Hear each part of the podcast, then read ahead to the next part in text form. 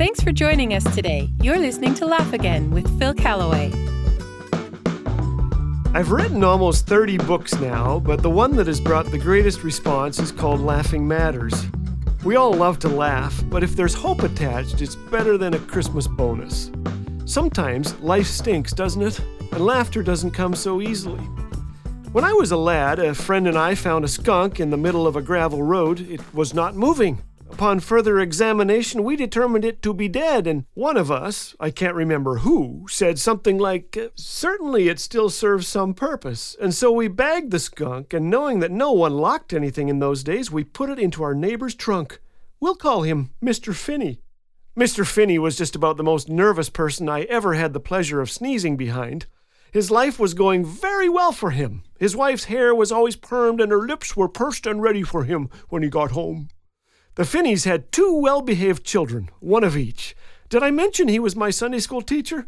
He was. Bobby and I watched from behind some shrubs as the Finneys filed down their front walk and climbed aboard their Ford Fairlane.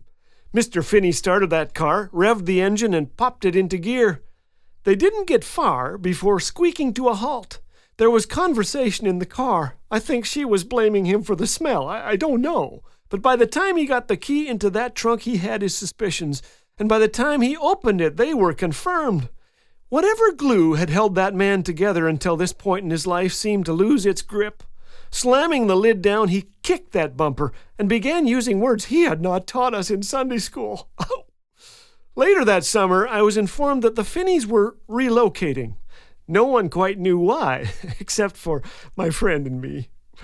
As the years flew by, I came to realize that for every single one of us listening to this program, for all of us, there comes a time when a skunk climbs into our trunk, when something comes along that we definitely would not have chosen.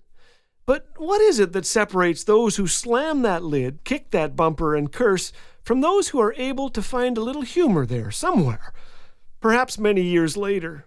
What separates those who resign from those who rejoice? At 55, Tom lost both of his legs in a boating accident, then watched his multi million dollar business washed out to sea. Looking up at me from his wheelchair at the back of a church somewhere, Tom said, I have more questions for God than I did before, but I do know that the Bible has come alive to me like never before. His wife was standing behind him, resting her hands on his wheelchair. Tom likes to hang verses on our fridge, she said, then flipped open her Bible and began to read one of them Habakkuk 3 17 to 18. Even though the fig trees have no blossoms, and there are no grapes on the vine, even though the olive crop fails, and the fields lie empty and barren, even though the flocks die in the fields, and the cattle barns are empty, yet I will rejoice in the Lord.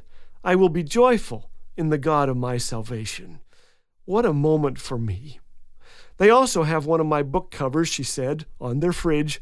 It says it's always darkest just before the fridge door opens. What Tom and his wife understand is something I am just beginning to learn. The ability to laugh in the face of life's surprises comes not from understanding the present or knowing the future, but from a simple choice, one that says, no matter what goes right, no matter what goes wrong, God is in control. He's sovereign. And one day, maybe not tomorrow, next week, or next year, I'll see things His way. So for now, I'm going to hang on tight.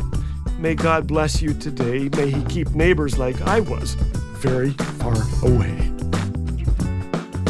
Do you know how many Laugh Again resources are available to you free of charge? Go to our website to discover our daily audio program, weekly Laugh Again TV programs, blogs, and so much more. Take the opportunity to sign up for our free bi monthly magazine, Truth and Life Today, and discover the Laugh Again mobile app, podcast, and YouTube channel.